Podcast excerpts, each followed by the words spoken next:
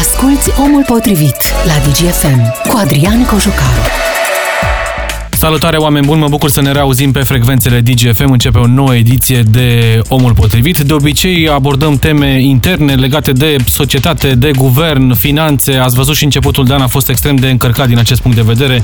Am vorbit ieri despre facturi, vom mai vorbi zilele viitoare despre banii noștri, dar încercăm să aruncăm puțin ochii și peste gard, pentru că e foarte important uh, contextul în care funcționăm, nu doar aici la noi în cetate, în interiorul granițelor, ci să ne uităm atent și la ce se întâmplă în jurul nostru. Și din acest punct de vedere, atenția Europei și a întregii lumi se duce cu uh, precădere către zona de est a bătrânului continent, către ceea ce se întâmplă la granița dintre Ucraina și Rusia. Ați auzit la știri, cu siguranță fiecare jurnal de știri există informații legate de situația de acolo. Au fost întâlniri la nivel înalt uh, foarte, foarte importante. Mulți au spus că era cumva așa, o ultimă șansă de a sta la masa negocierilor părțile. Au fost discuții săptămâna trecută la Geneva, la Bruxelles, încă se poartă discuții încercând ca situația să nu escaladeze acolo. Uh, toată lumea încearcă să-l convingă pe Vladimir Putin să stea liniștit, să nu intervină în Ucraina. Vladimir Putin, pe de altă parte, cere tot felul de lucruri ca să renunțe la orice intenție. Se poartă negocieri și nu se mai... Ei au trecut cumva de sfera graniței și a teritoriului din estul Ucrainei. Uh, Țarul rus, cum i s-a mai spus, lui Vladimir Putin, încearcă să obțină niște avantaje dincolo de această situație și mulți au spus că a creat în mod intenționat situația asta, folosind-o ca o pârghie pentru a negocia cu NATO și cu forțele europene. Sunt discuții și ne privesc și pe noi. Avem bază militară la Mihail Cogălnicianu, avem scut antirachetă la Deveselul, suntem o membru NATO și avem angajamente față de Alianța Nord-Atlantică și dincolo de asta se întâmplă aici la noi la regiune, adică nu e, în regiune nu este foarte departe Depindem, de exemplu, de importul de gaz rus, Europa depinde de aceste lucruri. Vedeți, lucrurile sunt strâns legate. Toată lumea se întreabă dacă va fi sau nu o intervenție militară, dacă vom avea sau nu un război aici, la granița dintre Ucraina și Rusia. Încercăm astăzi să punem puțin în context, să înțelegeți uh, ce se întâmplă acolo. Vom încerca să vorbim pe înțelesul tuturor, în așa fel încât să știm ce se întâmplă în această zonă a Europei și, evident, care ne privește și pe noi.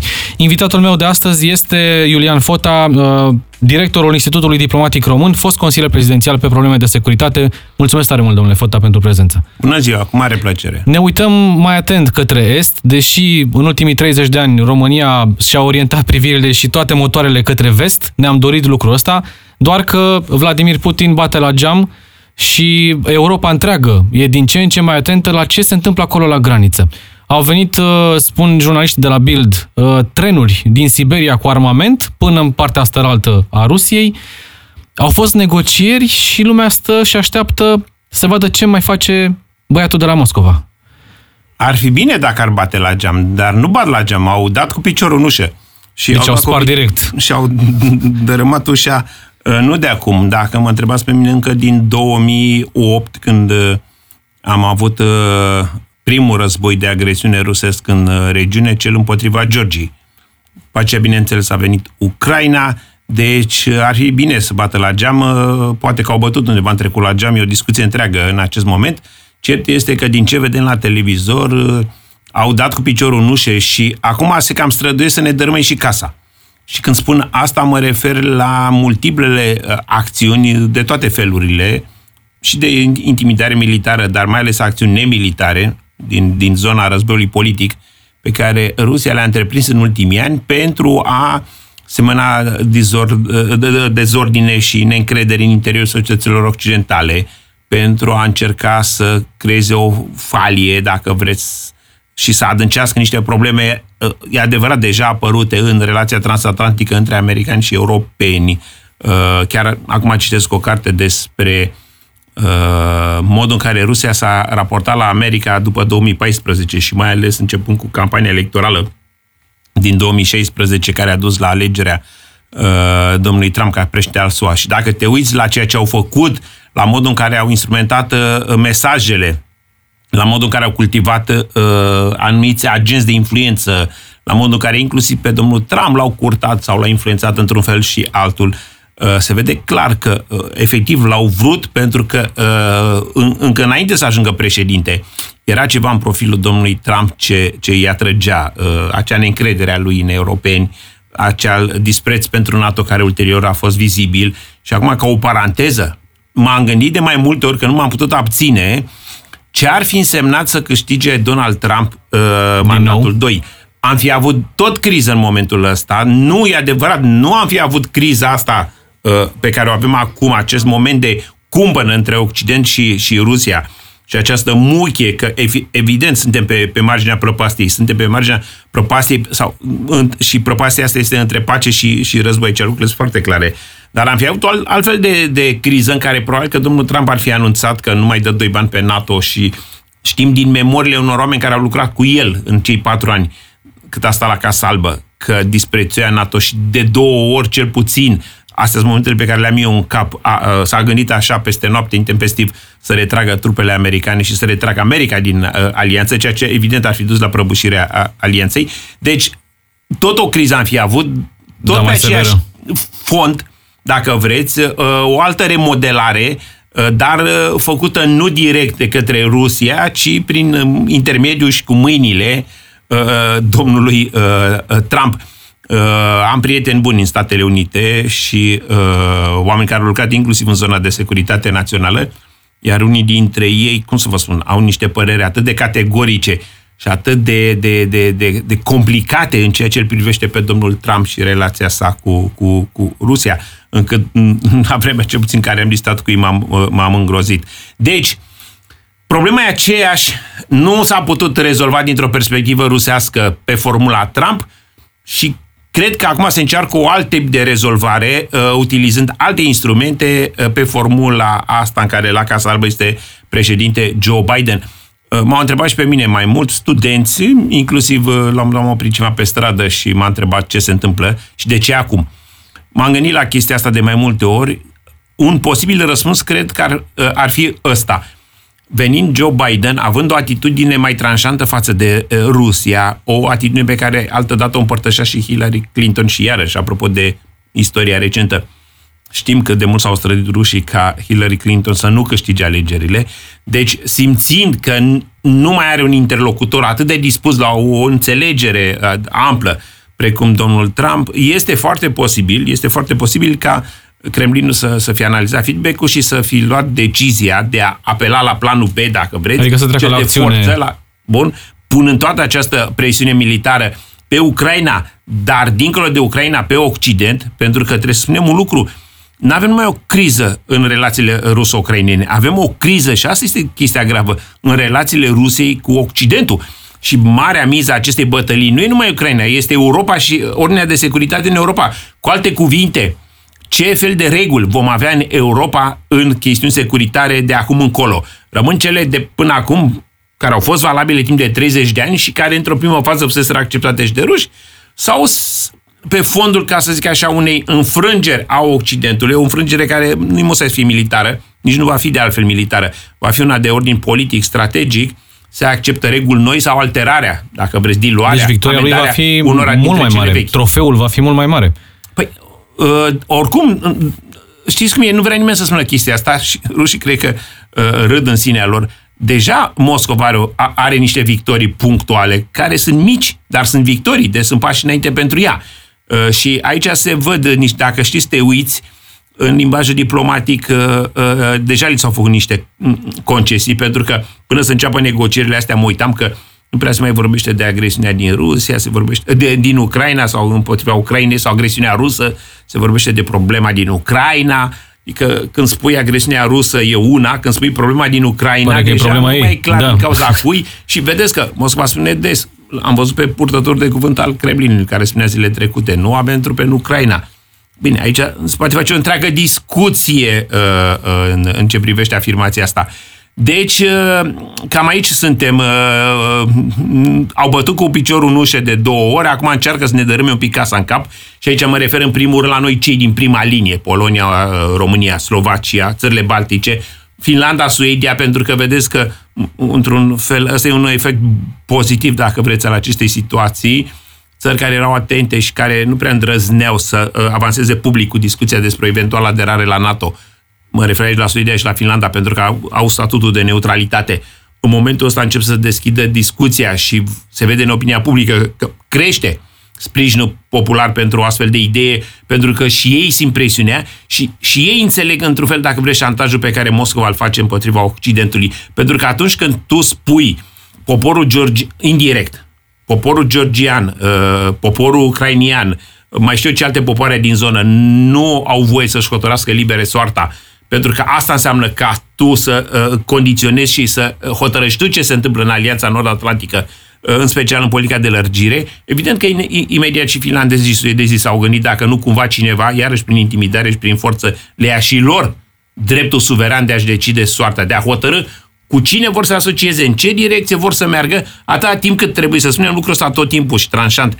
Aderarea unei țări la NATO nu are cum să fie privită, percepută ca un gest agresiv ostil față de Rusia, pentru că, unu, până în acest moment, NATO n-a invadat nicio țară europeană, NATO n-a intervenit în, în, în politica internă a niciunei țări uh, europene. Dacă e să ne uităm la harta statelor, uh, la numărul țărilor europene, la cei care sunt în OSCE, a fost o declarație în sensul ăsta de curând, uh, pe bună dreptate se spune că uh, singura țară, e o singură țară în OSCE care și-a invadat vecinii, e o singură țară în OSCE care are trupe militare pe teritoriul altor state, fără ca trupele alea să fie bine venite acolo și să existe un acord al statelor gazdă și așa mai departe. Deci, uh, cam... Da, cam, cam nici nu vrea ca granița NATO să se mute un pic mai încolo și să fie gard în gard cu, cu Ucraina.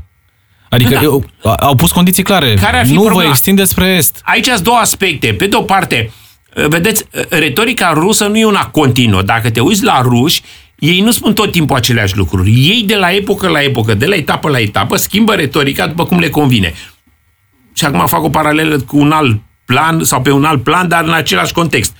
Eu am văzut cu ochii mei la o conferință la Londra, acum mulți ani de zile, un înalt, eh, un general al armatei ruse, un tip important în statul major al armatei ruse, care spunea cu subiect și predicat pentru că la vremea respectivă relațiile Rusiei cu Occidentul erau foarte bune, că scutul antirachetă nu reprezintă o amenințare pentru Rusia. Vă puteți imagina astăzi un argument ca ăsta spus acum mulți ani de zile de către un general rus pentru că, repet, contextul era altul și pentru că erau uh, șanse de o relație bună între Rusia și Occident și discursul rus era altul. E, ulterior, declarația a fost exact invers. Pe când în ultimii ani, vedeți bine, mai că se distruge Moscova printr-o lansare, deși știm foarte bine că nu, tehnic nu, nu există această posibilitate. Și ce avem la DVS sunt niște rachete orientate către o altă direcție strategică, n-are, n-au încărcătură nici măcar convențională, distrug, sunt niște săgeți care distrug uh, țintele prin încărcătură, prin însăși energia acumulată prin mișcarea lor, prin viteza lor, deci uh, niciun pericol. Vreau să vin la chestia cu... Deci, Rusia are graniță cu NATO de foarte mulți ani de zile. Din 2004, de când statele baltice au intrat în NATO. Deci ele au fost invitate ca și România în 2002, deci acum 20 de ani, și au intrat în NATO în 2004. Deci din 2004 până în anul ăsta, bun, anul trecut când au început, au început toate aceste discuții cu Rusia. Deci 19 ani de zile, Rusia a avut graniță cu NATO. A avut graniță cu țările baltice, a avut graniță cu Polonia, pentru că avem și Kaliningradul. De ce granița asta atâția ani de zile n-a constituit o amenințare pentru Rusia și acum brusc, dacă cumva o țară intră în NATO și Rusia capătă o nouă graniță, granița aia nu face decât să amenințe. Există o explicație? Nu. Adică există o explicație uh, rațională, respectiv falsitatea acestor afirmații, acestor acuzații, și însă și inconsistența, adică însă și faptul că ele nu sunt constante în timp, ți arată neseriozitatea lor. Pe de altă parte, uh, Uh, cum să la, uh, atât cât înțeleg eu politica Moscovei, pentru ei ca la ping-pong, important e să returneze mingea sau la tenis. Nu contează calitatea loviturii, și să forța, de uh, precizia. Important este să dea mingea înapoi adversarului. Și dacă pentru a da mingea înapoi adversarului apelează la niște chestii absolut false și, și ireale, e, e fain, e perfect pentru ei. Nu au niciun fel de, de, de, de problema aici. Mai ales că, să mai spunem un lucru, o parte mare din retorica rusă nu este retorică de consum internațional, cel puțin în, în spațiul occidental, ci e o retorică, în primul rând, de consum intern. Uite cum îi punem noi la punct pe ăștia, uite cum suntem, egali, suntem egalul Americii și al europenilor, uite cum ne afirmăm noi superioritatea, că da, în anumite privințe Rusia efectiv merge până acolo încât și afirmă superioritatea față de modelul occidental, ceea ce iarăși e o întreagă discuție ce s-ar putea face. Altfel, în Occident, știm foarte bine calitatea informațiilor. Mă, ca o paranteză, mă uitam la când a fost Kazakhstan, situația din Kazakhstan. Venea o serie întreagă de informații prin agenții rusești de presă, dar nimeni nu avea curaj în Occident să ia informațiile alea în De serios, bune, da. să se raporteze la ele. Toți că dădeau tele... Am avut și eu discuții cu vreo 2-3 jurnaliști, dădeau telefoane, căutau surse directe, pentru că nu aveau încredere în, în calitatea și mai în, în veridicitatea informației furnizate de agențiile rusești. Deci, argumentele rușilor în Occident uh, prind în zone marginale, dar pe zonele centrale ale oamenilor serioși interesați niciodată n-au prins. Însă în plan intern, acolo lucrurile stau cu totul altfel și de foarte multe ori când văd argumente atât de puerile, bombastice, uh, uh, neavând legătură cu istoria și cu realitatea, mă mir, dar îmi dau seama dacă vreți de joc. Vorbeați despre acest plan pe termen lung pe care îl are Vladimir Putin, mișcările parcă ca pe o tablă de șah, foarte bine pregătite. Nu pare să se teamă sub nicio formă de sancțiunile fără precedent pe care le anunță Europa în cazul în care Rusia intervine militar în Ucraina. Teme. Că altfel era militar în Ucraina de mult. Poate că era deja la graniță cu noi. Credeți că îl sperie? Uh, îl preocupă.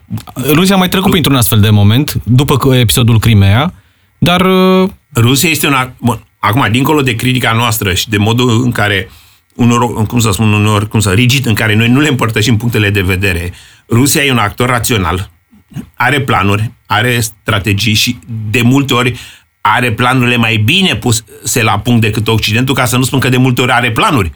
Au fost momente în Occident când am avut sentimentul că Occidentul acționează un pic uh, uh, uh, la, la întâmplare, pripit, uh, sub imperativul momentului, fără să aibă clar în minte ceea ce vrea să obțină. Sau deci să, Putin pe tabla asta de șah știe care sunt următorul lui două, trei mutări. Dacă... mi s-au părut uh, uh, mult mai uh, hotărâți, clar, și miza e un pic mai mare.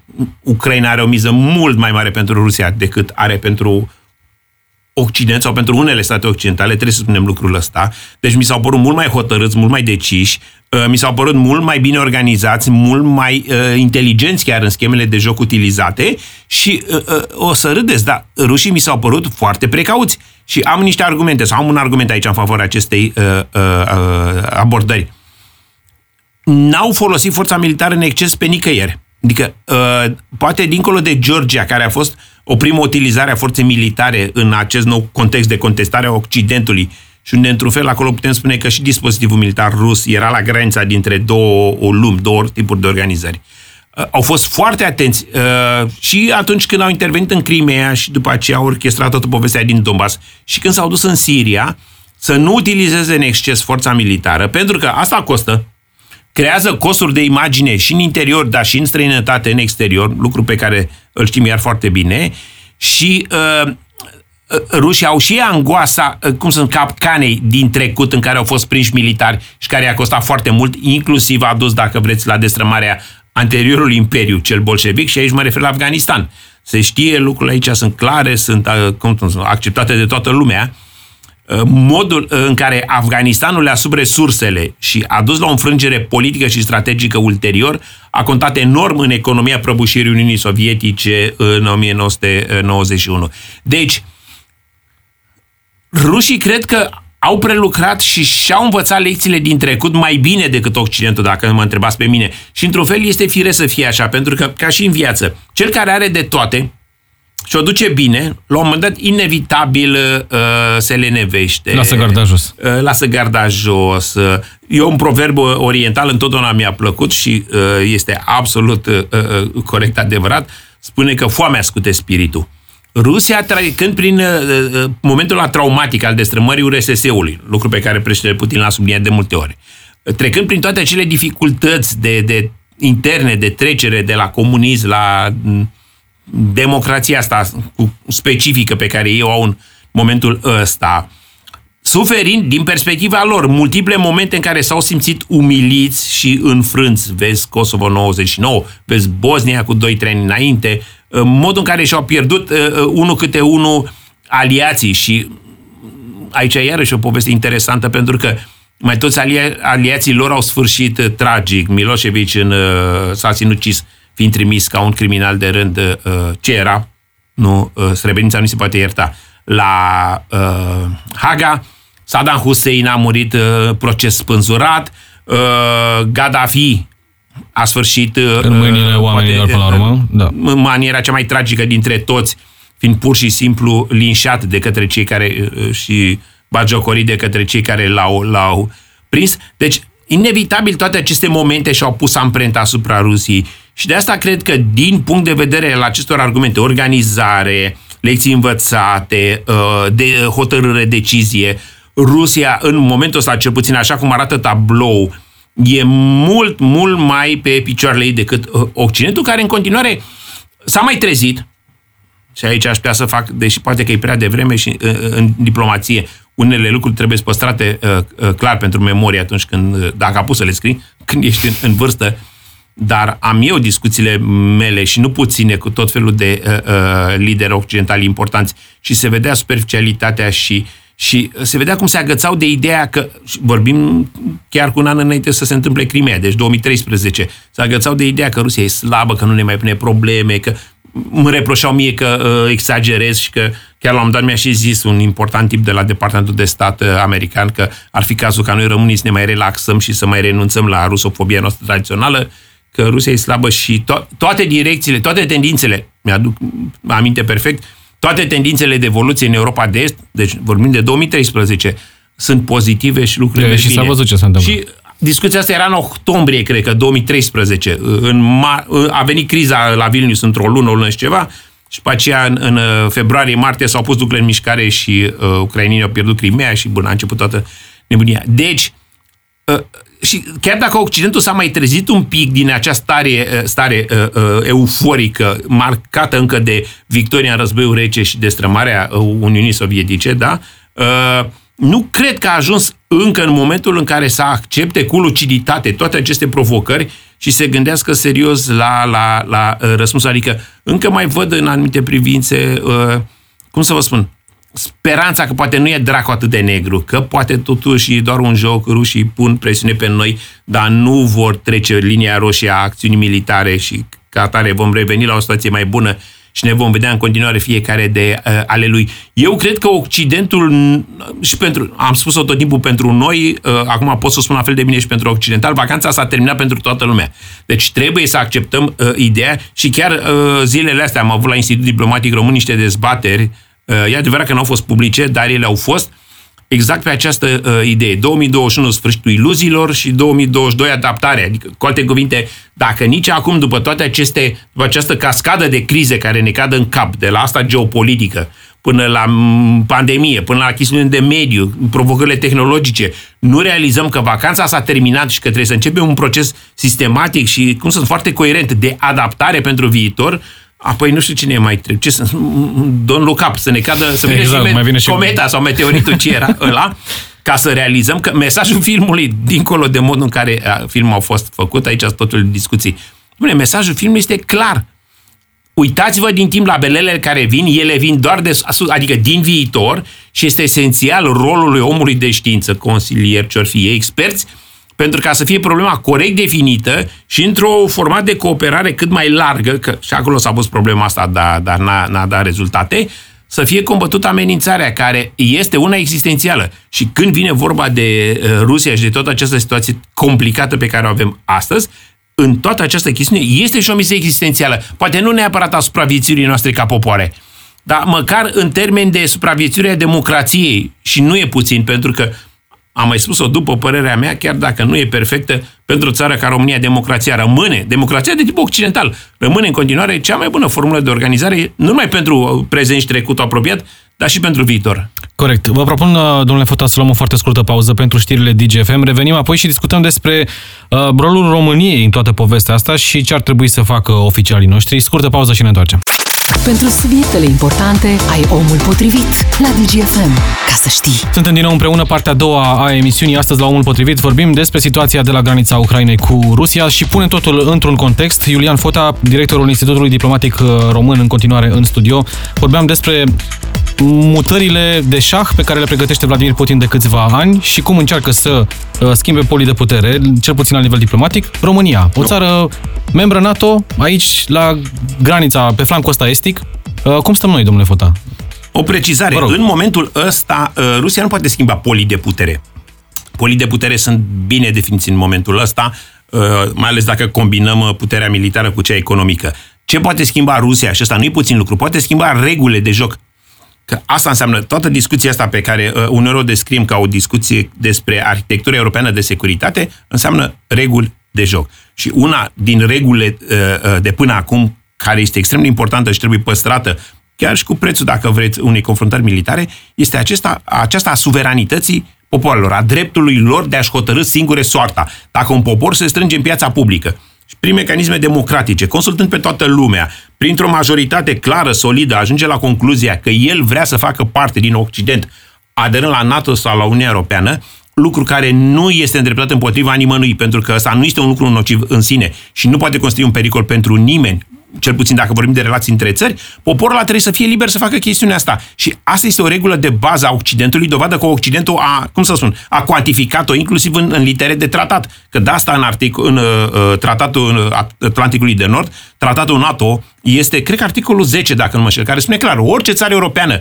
care ne împărtășește uh, valorile și e organizată pe formatul nostru occidental, poate să ceară aderarea la această organizație. Deci aici e vorba, deci asta este miza în momentul ăsta, uh, miza mare și miza directă. Că uneori am văzut că lumea întreabă, domnule, dar care e miza pentru România? Adică, până la urmă, e vorba de Ucraina, integritatea lor. Într-un plan secund, da.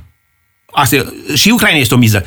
Dar uh, asta e o miză, dacă vreți, uh, directă pentru ucrainieni uh, integritatea lor teritorială. Miza directă pentru mine sunt regulile pe care Rusia vrea să le impună în momentul ăsta în detrimentul nostru. Pentru că toată această, cum să argumentația ei, că regulile astea au fost făcute când ea era slabă, că nu s-a ținut cont de opinia ei, deși nu este adevărat, pe fiecare etapă au fost consultați și au fost de acord, numai că Acum, vedeți, ei semnează documente și după aceea revin asupra lor, dar rămite când e uh, vorba de chestii mai, mai puțin angajante. Uh, nu fac decât să, să învolbureze și mai mult uh, uh, uh, și să complice situația uh, internațională. Deci nu e vorba numai de Ucraina, e adevărat. Nu mă aștept în momentul ăsta ca Rusia să atace militar uh, uh, altă țară decât Ucraina. Și cel puțin pe componentă militară nu disting decât uh, componenta asta sau această dualitate, binom ruso-ucrainian. Dar când e vorba de reguli, deci dacă regula asta că aderă la NATO numai cei care uh, sunt uh, votați, uh, ca să așa, de ruși, Girați păi, de, da. dintr-o da. dată uh,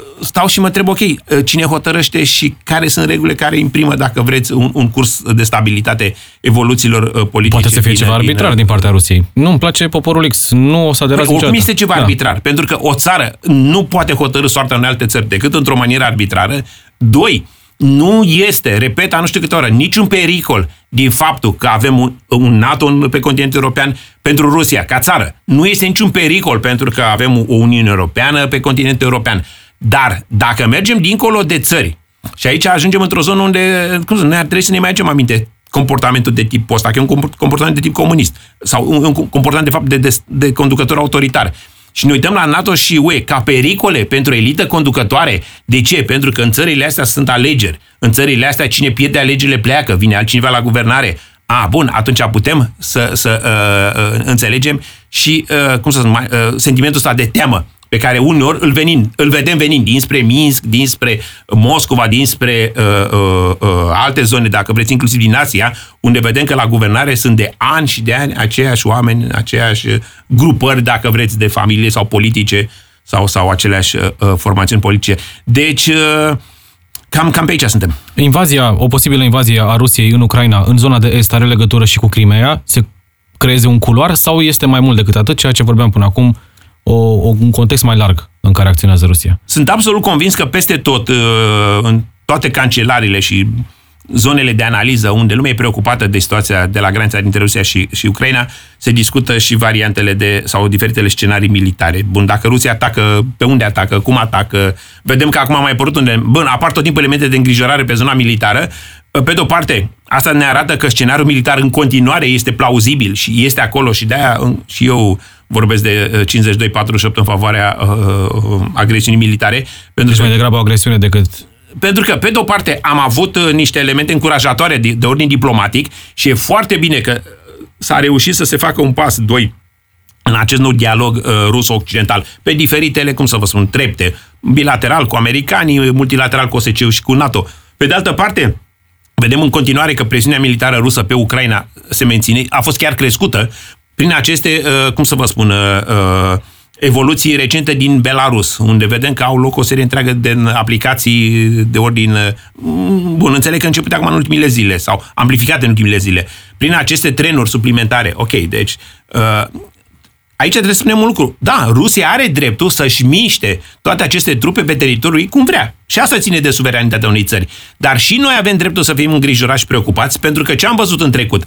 Am văzut că au avut loc exerciții în trecut pe teritoriul Rusiei și trupele alea care și-au făcut exercițiile și care s-au pregătit și care au fost într-un fel încălzite prin aceste exerciții. După aceea ne-am trezit cu ele că au trecut granița în Georgia și au făcut un război acolo. După care în 2014 același scenariu, trupe, exerciții, aplicații, iarăși corect și ne-am trezit că trupele alea nu s-au întors în uh, cazărm, ci au trecut granița. Și o parte din echipament, poate că oamenii s-au întors, dar o parte din echipa- echipament clar a rămas uh, dincolo de granița cu Ucraina în, în uh, Ucraina și am avut tot felul de povești tragice, inclusiv cea cu avionul. Deci, uh, toate elementele astea, uh, tocmai că noi trecând odată prin ele, evident că am căpătat o anumită sensibilitate, suntem foarte atenți la ele.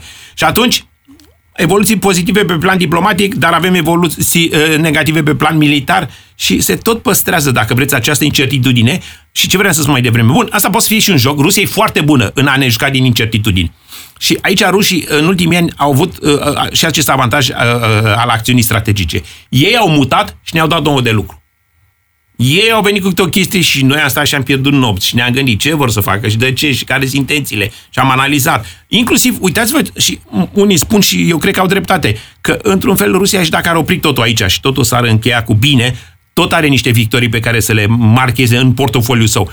Păi nu mai discutăm de anexarea Crimeei, nu mai discutăm de războiul din Donbass, discutăm de greșeli făcute de NATO prin lărgire. Chiar zile drepte am văzut un articol în Foreign Affairs în sensul ăsta, în sensul dorit de Rusia, dacă vreți. Deci e clar că o parte din elita occidentală, care și ea a fost marginalizată sau a pierdut, dacă vreți, dezbaterea intelectuală când s-a luat decizia lărgirii NATO, acum se simte îndreptățită și răzbunată. Și asta este o modalitate, adică e un exemplu bun de a arăta cum printr-un demers, dacă vreți, și în politico-militar, Rusia, vedeți, generează tot felul de discuții, tot felul de, de, de uh, dezbatere în interiorul lumii occidentale, care, pe o situație și așa destul de serioasă și polarizată, poate agravea, poate agravea separări, tensiuni, uh, fracturi politice, ideologice, dacă vreți, sociale în, în, în, în, în uh, Occident.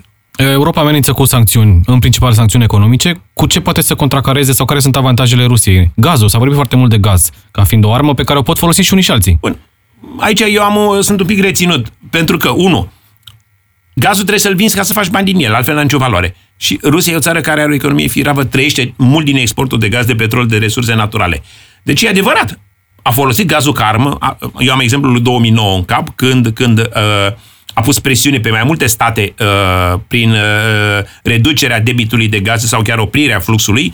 Uh, de curând a pus uh, ceva presiune, pe- un lucru care a trebuit neobservat pe la, bine, mă refer din punct de vedere al opiniei publice, că uh, la nivel de stat, specialiști, în fine, lucrul ăsta a fost bine analizat. A pus un pic de presiune pe Republica Moldova, uh, folosind din nou gazul ca și un instrument de, de uh, uh, cum să spun, intervenție în, în politica internă uh, a uh, Chișinăului, dar gazul ăla trebuie vândut ca uh, să faci bani și ca atare, dintr-o dată, uh, m- posibilitatea rușilor de a utiliza gazul carmă nu mai este atât de evidentă și de, cum să spun, producătoare de beneficii ca în 2009, acum uh, 12 sau cât 13 ani. În plus, Uniunea Europeană s-a mișcat uh, și ea destul de bine în zona asta și a venit cu o serie întreagă de reglementări noi, interconectări. Deci ne putem aștepta mult mai mult decât în trecut unii pe alții dacă avem nevoie de gaz.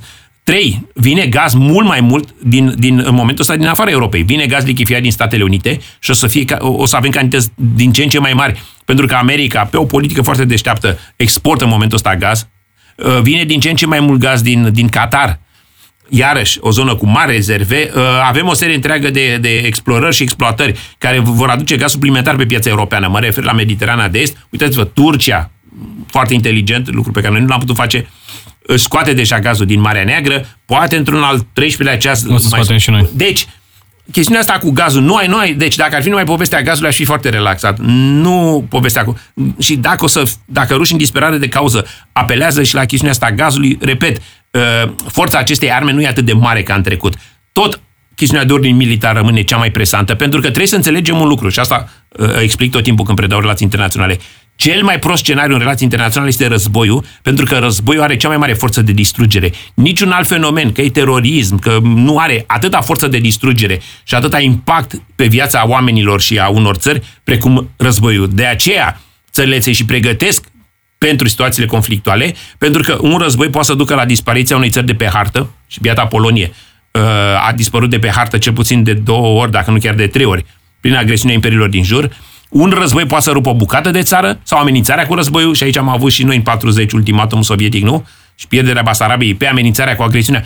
Exact ceea ce au pățit uh, ucrainienii după aceea în 2014. Deci ăsta este scenariul limită și aici trebuie să fim foarte atenți și aici se duc toate aceste eforturi, dacă vreți, în acest moment, de scoaterea ecuației geopolitice din zona ei militară, pentru că arme au și unii și alții. Și, și, și dacă uh, s-ar rezuma conflictul militar numai la Rusia împotriva Ucrainei, și tot ar fi o tragedie, pentru că ucrainienii au și acum forța lor de, ris- de ripostă. Sunt absolut convins că vor riposta și vor riposta cu mult mai multă vigoare, mult mai multă tărie decât au făcut în 2014 și lucrul ăsta iarăși e știut, uh, dacă vreți, și uh, uh, de ruși. Deci, aici trebuie să fim foarte atenți și să căutăm formule în continuare de destindere, de creșterea încrederii pe tot ceea ce înseamnă fenomen militar, de la producere de armament, amplasare, poziționare, până la toate chestiile astea care, uh, cum să asigură un minim de transparență. Cum vedeți până acum uh, declarațiile și poziția oficialilor români, indiferent că vorbim de uh, ministrul de externe sau alți oficiali, uh, vis-a-vis de această situație? Cum se raportează România? România s-a, s-a, s-a mișcat bine la nivel de stat, dar se mișcă prost, dacă mă întrebați pe mine, la nivel de societate. Și explic imediat ce vreau să spun. Evident că statul fiind profesionalizat, cel puțin pe zonele astea, uh, cum să spun, extrem de importante, Ministerul de Externe, Ministerul Apărării, zona de, de analiză și uh, schimb de informații din, din uh, zona uh, a serviciilor de informații, a înțeles, statul a înțeles rapid pericolul, suntem conectați cu aliația, facem schimb tot timpul de opinii, am participat la tot procesul ăsta uh, diplomatic. În formatele în care uh, noi avem, sau în formatele unde noi avem acces, mă refer la NATO, ca și la uh, OSCE, Uh, și ca atare ne-am menținut în pas cu, cu ceilalți. Încercăm să venim cu propria contribuție, cu propriile idei, puncte de vedere. L-ați văzut și pe ministrul de externe că a ieșit de câteva ori ca să explice un pic uh, pozițiile noastre. A ieșit uh, președintele chiar de curând la întâlnirea cu Corpul Diplomatic acreditat la București și a punctat elementele importante legate de politica externă a României. Deci, din punct de vedere, uh, plus că efortul ăsta de întărire a armatei continuă, vedem că dotările uh, au o anumită uh, dinamică, ritmicitate, dotările armatei românești asta este foarte bine, au apărut o serie întreagă de organizări noi pe zona de securitate cibernetică, că dacă nu mă șel, cred că acum un an încă nu aveam departamentul ăsta de uh, uh, securitate cibernetică pe care îl avem acum și unde s-a produs o integrare foarte inteligentă între instituțiile civile și uh, cele uh, militare. Deci, la nivel de stat, uh, cum să spun, mă declar mulțumit și, repet, suntem în contact strâns, monitorizăm, analizăm, ne susținem reciproc, uh, încercăm să nu... Facem ceea ce trebuie. Facem ceea ce trebuie. Da. Problema e la nivel de societate și de ce? aici trebuie să insistăm un pic. Și la nivel de societate sunt două, o, cum să spun, planuri pe care trebuie să le discutăm un pic. Și plec uh, uh, de la o întrebare pe care am primit-o de curând la într-o emisiune la TVR, am, am insistat un pic pe acest aspect, de la un amic acum câțiva ani de zile, după Crimea, oricum după 2014. Uh, amicul ăsta din Statele Unite m-a întrebat de ce în România reacția opiniei publice este atât de diferită de cea a, a, Polon- a opiniei publice din Polonia și în general a nordicilor. Și uh, încercând să înțeleg ce vrea, ce am realizat. Că ce observa omul ăsta din afară ca un, uh, un analist independent în Polonia, în țările nordice, situația din Ucraina era percepută sau privită ca o amenințare existențială. Deci oamenii înțelegeau miza situației, înțelegeau uh, valorile uh, supreme puse în joc, inclusiv integritate teritorială, suveranitate și tratau foarte serios această chestiune și pot să vă arăt uh, informații publice. Bine, toate analizele mele sunt pe bază de informații publice. Uh, de exemplu, în Suedia, guvernul suedez, îl găsiți pe internet, a pus chiar un filmuleț la punct prin care uh, opinia publică era pregătită, dacă vreți, chiar îndrumată uh, vis-a-vis de o posibilă situație de agresiune militară. Chiar așa și începe filmulețul, te trezești, a doua zi și, te tre- uh, și Suedia, țara ta e atacată militar, ce faci tu ca cetățean? Uh, deci, în Polonia, uh, tinerii, de exemplu, au început să manifeste un interes deosebit pentru securitatea națională, s-au dus pe la unitățile militare, s-au oferit. Și aici să vă dau niște cifre care sunt uh, grăitoare în momentul ăsta, uh, când noi discutăm, uh, și cifrele le-am obținut de la generalul Bălăceanu, iarăși în emisiunea, într-o emisiune de la TVR, rezerva armatei poloneze, deci acei militari care trebuie convocați dacă Polonia e atacată și cu rezerva, cu armata activă, uh, se mărește și se trece de la armata de pace la cea de război, înseamnă 40.000 de oameni în Polonia în momentul ăsta. Deci polonezii au reușit să convingă 40.000 de cetățeni de ei lor să se înscrie în programul ăsta de pregătire din timp pentru eventuală confruntare militară în condițiile legilor. Ei bine, această rezervă în România în momentul ăsta înseamnă doar 1000 de oameni. De ce? Pentru că, pe de-o parte, polonezii au lucrat mult mai chipzuit și mult mai competent uh, și în momentul în care ei au terminat, uh, cum să spun, uh, vechiul sistem de încorporare în termen a, a tinerilor, în același an 2009 au trecut la un sistem alternativ, deci n-au lăsat, ca să zic așa, o gaură, o propastie între cele două etape. Pe când la noi, uh, dacă nu mă știu, cred că prin 2005 sau, Cam așa, da. sau cred că 2005 se începe în 2007, sunt ultimii incorporați, E, această lege a rezervei active, cred că intervine, acum vreo 2-3 ani a fost adoptată. Deci am avut o fereastră de vreo, ăsta, sunt, cred că sunt vreo 10 ani, 12 ani aici, până când Parlamentul și politicienii au luat decizia, sub presiunea evenimentelor, uh, să, să treacă la un astfel de sistem. Deci ce vreau să spun este că Uh, bun, deci în Polonia și în țările nordice, oamenii percepeau și societatea, partidele politice, tinerii, uh, percepeau uh, evenimentele din Ucraina ca un pericol existențial. La noi, îmi spunea amicul meu, domnule, relaxarea la voi este foarte mare. Voi nu vă temeți de ce se întâmplă în Ucraina. Voi nu vă temeți de toate aceste acțiuni ale, ale rușilor. De ce sunteți atât de relaxați? Chiar la un moment dat cred că a folosit cuvântul indiferent. Indiferenți vis-a-vis de ceea ce se întâmplă acolo. Pe voi nu vă amenință, nu o simțiți ca un pericol. La fel ca nordicii. Și eu o simt la fel ca nordicii, dar la nivel de societate e clar că reacția nu e la fel ca, ca în nord. Politicienii noștri sunt mult, mult mai relaxați și eu nu mi-aduc aminte, de exemplu, la partidele politice în ultimii ani, să fi văzut vreo dezbatere. La nivel de experți au mai fost discuții, inclusiv eu am mai fost invitat, am mai explicat niște lucruri. Dar așa mare frământare la nivel politic, N-a pe fost. chestiunile astea nu prea vezi. Nu vezi mare frământare uh, nici în zona de, de societate civil, uh, think tank și așa mai departe, deși sunt câteva organizații care încearcă să țină steagul sus, dar sunt fierabe și nu prea sunt băgate în seamă și exceptând acum momentul ăsta când s-au de, s-a uh, tensionat suplimentar situația uh, în, în Est, nici mass media de la noi nu prea s-a aplicat foarte mult asupra acestor chestiuni. Uh, într-un fel, dacă vreți, ținând isonul uh, clasei politice și uh, ocupându-se și mass media alături de clasa politică de tot felul de mize care or avea o anumită valoare materială pentru cei implicați. Dar pentru o societate în ansamblu nu întotdeauna reprezentat uh, uh, uh, un, un câștig și o miză. Deci, eu cred că aici este zona unde lucrurile ar trebui să se schimbe uh, un pic, pentru că și acum știți care e partea proastă? Noi avem aici și un blestem al istoriei. Adică dacă stai și te uiți un pic, primul război mondial, doi ani de neutralitate, am intrat nepregătiți, iarăși nici atunci societatea nu părea prea, prea uh, bine conectată și prea, uh, cum să spun, implicată. 1940, eu anul trecut am făcut o dezbatere la Institutul Diplomatic Român despre anul 1940 și ca atare m-am uitat vreo câteva săptămâni prin memorii, prin arhive, m-am uitat prin uh, deciziile Consiliului de Coroană când am avut ultimatumul sovietic.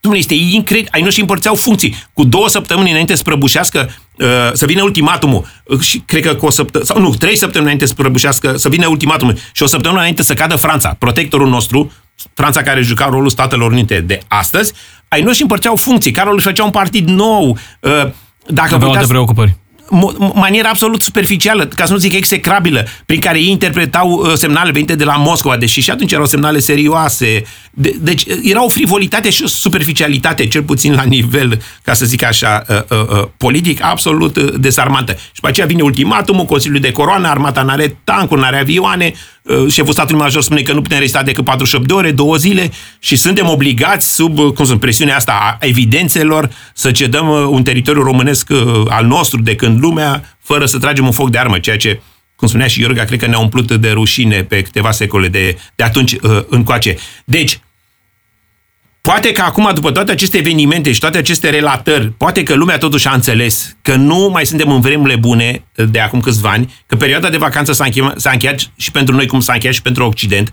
că avem adversari, avem competitori, avem o serie întreagă de mize, inclusiv războiul este un scenariu pe care nu trebuie să le excludem. Eu nu pledez niciun fel de, de cauză aici. Că la un moment dat cineva îmi spunea, domnule, că ai un interes, pledez revenirea la uh, încorporarea. Nu pledez pentru așa ceva. Nu există niciun plan în acest moment pe așa ceva. Dar, pe de altă parte, ca analist, ca intelectual, ca om care totuși știu și ceva istorie și mă pricep și la domeniul ăsta al poliției externe și de securitate, când văd toate lucrurile astea, văd atâta cazuistică, atâtea, nu pot să nu spun că asta este datoria mea. Măi, oameni buni, hai să ne gândim, nu care cumva în viitor ne vom confrunta și cu belele, că spunea la un dat cronicarul, cred că ăsta era Miron Costin, că e din nou cumpănă mare pământurilor noastre și nouă. Păi exact ca acum 300 de ani, e din nou cumpănă mare pământurilor noastre și nouă. Trebuie să ne gândim și la rău, că în securitatea națională asta e obligația, să Adică uh, obligația noastră, adică ne place să sperăm în ce e mai bine ca Normal. oameni, dar obligația noastră este să ne pregătim pentru ce e mai rău. Ori nu e nimic mai rău pentru o țară decât o eventuală stare de tensiune militară, agresiune transformată într-un război care se poate, cum să spun, poate căpăta amploare și așa mai departe. Deci, și dacă nu o să se întâmple, o să fiu cel mai fericit să-mi spună lumea după 5, 10, 15 ani, fota, ai fost un alarmist, ne-ai speriat, ai exagerat, uite ce bine că dintre, din scenariile alea catastrofale eh, niciunul nu s-a împlinit și am traversat cu bine toată această perioadă. Deci să fiu eu la umplut de rușine, văzând că m-am înșelat, dar mai bine, da, să fim pregătiți pentru astfel de variante dacă ele, din nefericire, se vor materializa. Să rămânem cu partea bună, chiar dacă nu se va întâmpla și Doamne aștept să nu se întâmple, important e că am vorbit și că mai facem un pic de educație din acest punct de vedere și oamenii înțeleg un context. Uitați ce s-ar fi putut sau E asta un a fost cuvânt ideea. care a apărut în dialogurile noastre de vreo 2 ani, 3 ani. Cuvântul reziliență. Poate că n-ar strica ca lumea să reflecte un pic asupra lui. De ce înseamnă reziliența? Reziliența înseamnă să te păstrezi pe tine în, în valorile și în specificul tău după ce tu ești supus ca țară, ca societate, la o tensiune uh, uh, uh, mare. E un element care vine din rezistența materialelor, acest cuvânt de reziliență. Faptul că Occidentul în momentul ăsta vorbește atât de reziliență este cea mai bună dovadă, e adevărat una indirectă, dar e cea mai bună dovadă că vremurile sunt proaste și că nu ne așteptăm ca în viitor să fie bine ci mai degrabă, mai ales, cum spuneam, prin suprapunerea asta de crize, ne așteptăm ca în viitor să fie complicat și cu multiple provocări și uh, să avem de înfruntat situații chiar, chiar mai grele, mai grave decât ce am avut în ultimii ani cu pandemia și cu toate poveștile astea pe care le știți foarte bine și dumneavoastră. Mulțumesc tare mult, uh, domnule Iulian Fota, pentru prezență, pentru explicații. Uh, Sper că am pus uh, cât am putut în această oră în context situația de la granița dintre Ucraina și Rusia, care, se, care trece de granița fizică. Uh, Ați văzut, foarte important să ne informăm, să nu ne lăsăm doar cu mizele noastre mici uh, aici în România, politicienii să rămână doar la conflictele lor uh, mărunte care uh, uneori li se par multora ca fiind uh, esențiale. Mulțumesc mult, domnule Fota, vă mulțumesc și vouă pentru că am fost alături astăzi împreună. Ne reauzim mâine, rămâneți cu știrile DGFM. Ascultă Omul Potrivit și mâine la DGFM.